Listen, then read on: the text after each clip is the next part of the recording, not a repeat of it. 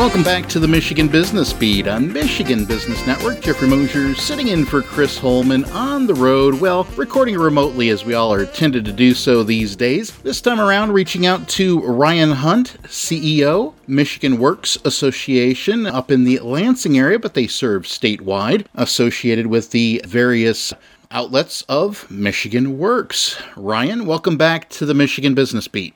Hey, Jeffrey, thank you again for having me. Uh, let me just say you're doing a great job filling in for Chris. We all miss him, and we look forward to having him back here in the near future. But for now, I think we're all being well served by your leadership and capabilities for filling in. I appreciate that. And I understand that September is National Workforce Development Month, so I'd love to find out why it's important to call attention to workforce development. Sure. And look, it's a great month to celebrate National Workforce Development Month. We're just coming off of our 2021 Michigan Works annual conference. We had hundreds of workforce development professionals and stakeholders join us for our annual conference, which was held virtually. We had just tons of great networking, speaker engagements, workshops on a range of topics that are impacting workforce development now and into the future. And it aligns perfectly, quite frankly, with National Workforce Development Month. So you know, in August of this year, the United States Senate had passed a resolution to recognize September as National Workforce Development Month and really supporting workforce development, in my mind, in the minds of our workforce development agencies across the state. It's really the most effective way for us to remain on the path toward economic recovery and long term resiliency post pandemic. Right now, we still have about 10 million Americans across the country that are unemployed, primarily as a result of COVID 19. And those negative effects have been really felt more harshly by women, by minorities, really, and individuals with lower educational attainment that are working in low wage positions. So we're working to rebuild the economy here in Michigan, and the Michigan Works Network is going to play a critical role in providing that quality training and education to the state's workers, particularly those who have faced significant hardships as a result of the pandemic. And I'm excited to be leading the state's premier workforce development organization, the Michigan Works Association, as we look forward to working with our members and partners across the state to advance our very important workforce development agenda. Excellent. Now, you mentioned the association's workforce development agenda. Do you have anything specific that you're focused on at the national level?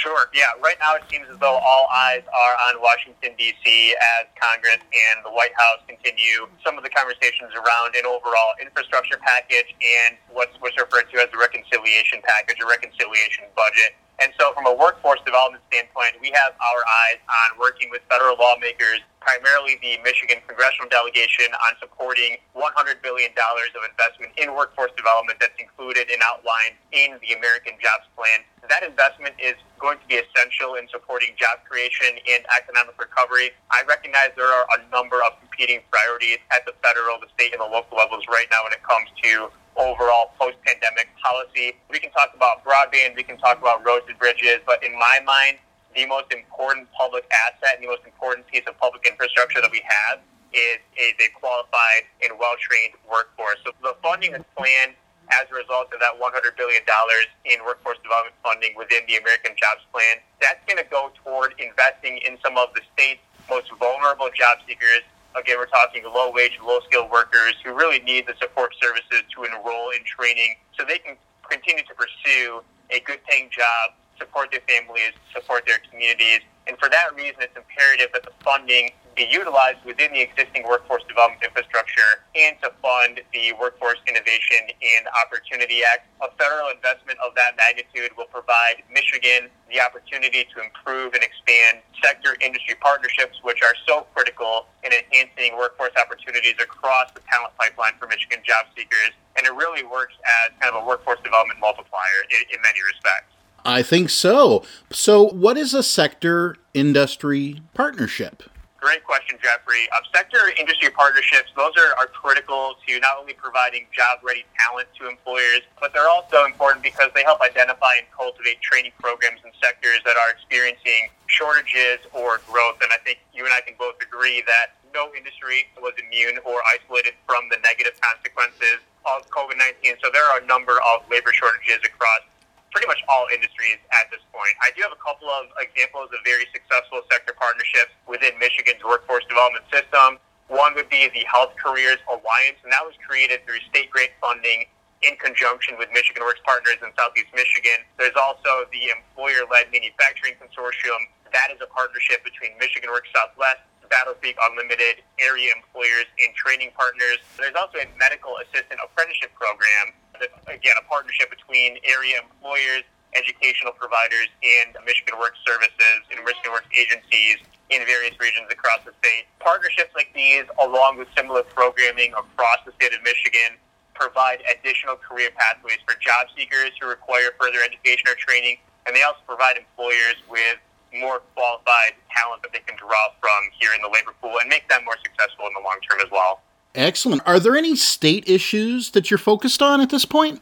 Absolutely. Right now, we saw yesterday evening a report come out that a budget agreement has been reached between the governor's office and legislative leadership. And we look forward to learning more details on what exactly that entails for workforce development programming specifically. One program in particular that we are always a huge advocate for across the board is the Going Pro Talent Fund. And the Going Pro Talent Fund has been around since 2014. Just last fiscal year alone, that program made more than 1,000 awards through the Michigan Works agencies across the state in partnership with our friends over at the Department of Labor and Economic Opportunity. Of those 1,000 awards, there was about $39.5 million that was awarded for training purposes across the state of Michigan. That $39.5 million helped leverage about $384 million in private sector funding specific to training and workforce development. So again, that's one area, one program that we are very supportive of, and we look forward to partnering with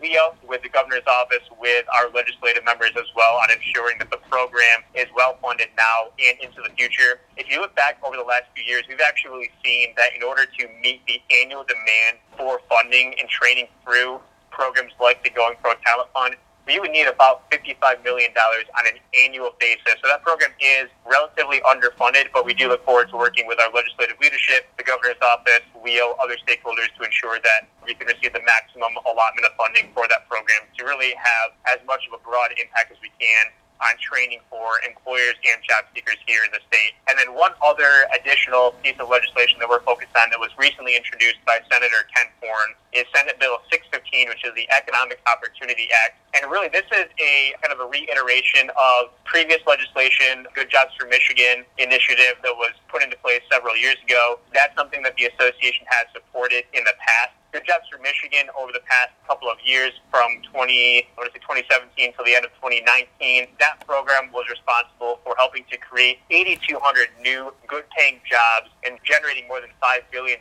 in private sector investment. That program sunset in December of 2019. It has been reintroduced on a number of occasions in the Michigan legislature. In November 2020, the association signed on to a joint letter along with the economic development leaders for Michigan support that piece of legislation. And we're going to do the same thing again this go around as well with the new Senate Bill 615, the Economic Opportunity Act. We look forward to working with the economic development leaders from Michigan and other stakeholders to support that initiative so we can continue to remain competitive on a national and global landscape for additional business development here in the state of Michigan. Tremendous. Sounds like uh, lots of material for uh, Chris or I to speak with you about in upcoming months. So, Ryan, as we wrap up, how can our listeners learn more about Michigan Works Association and the Michigan Works Network?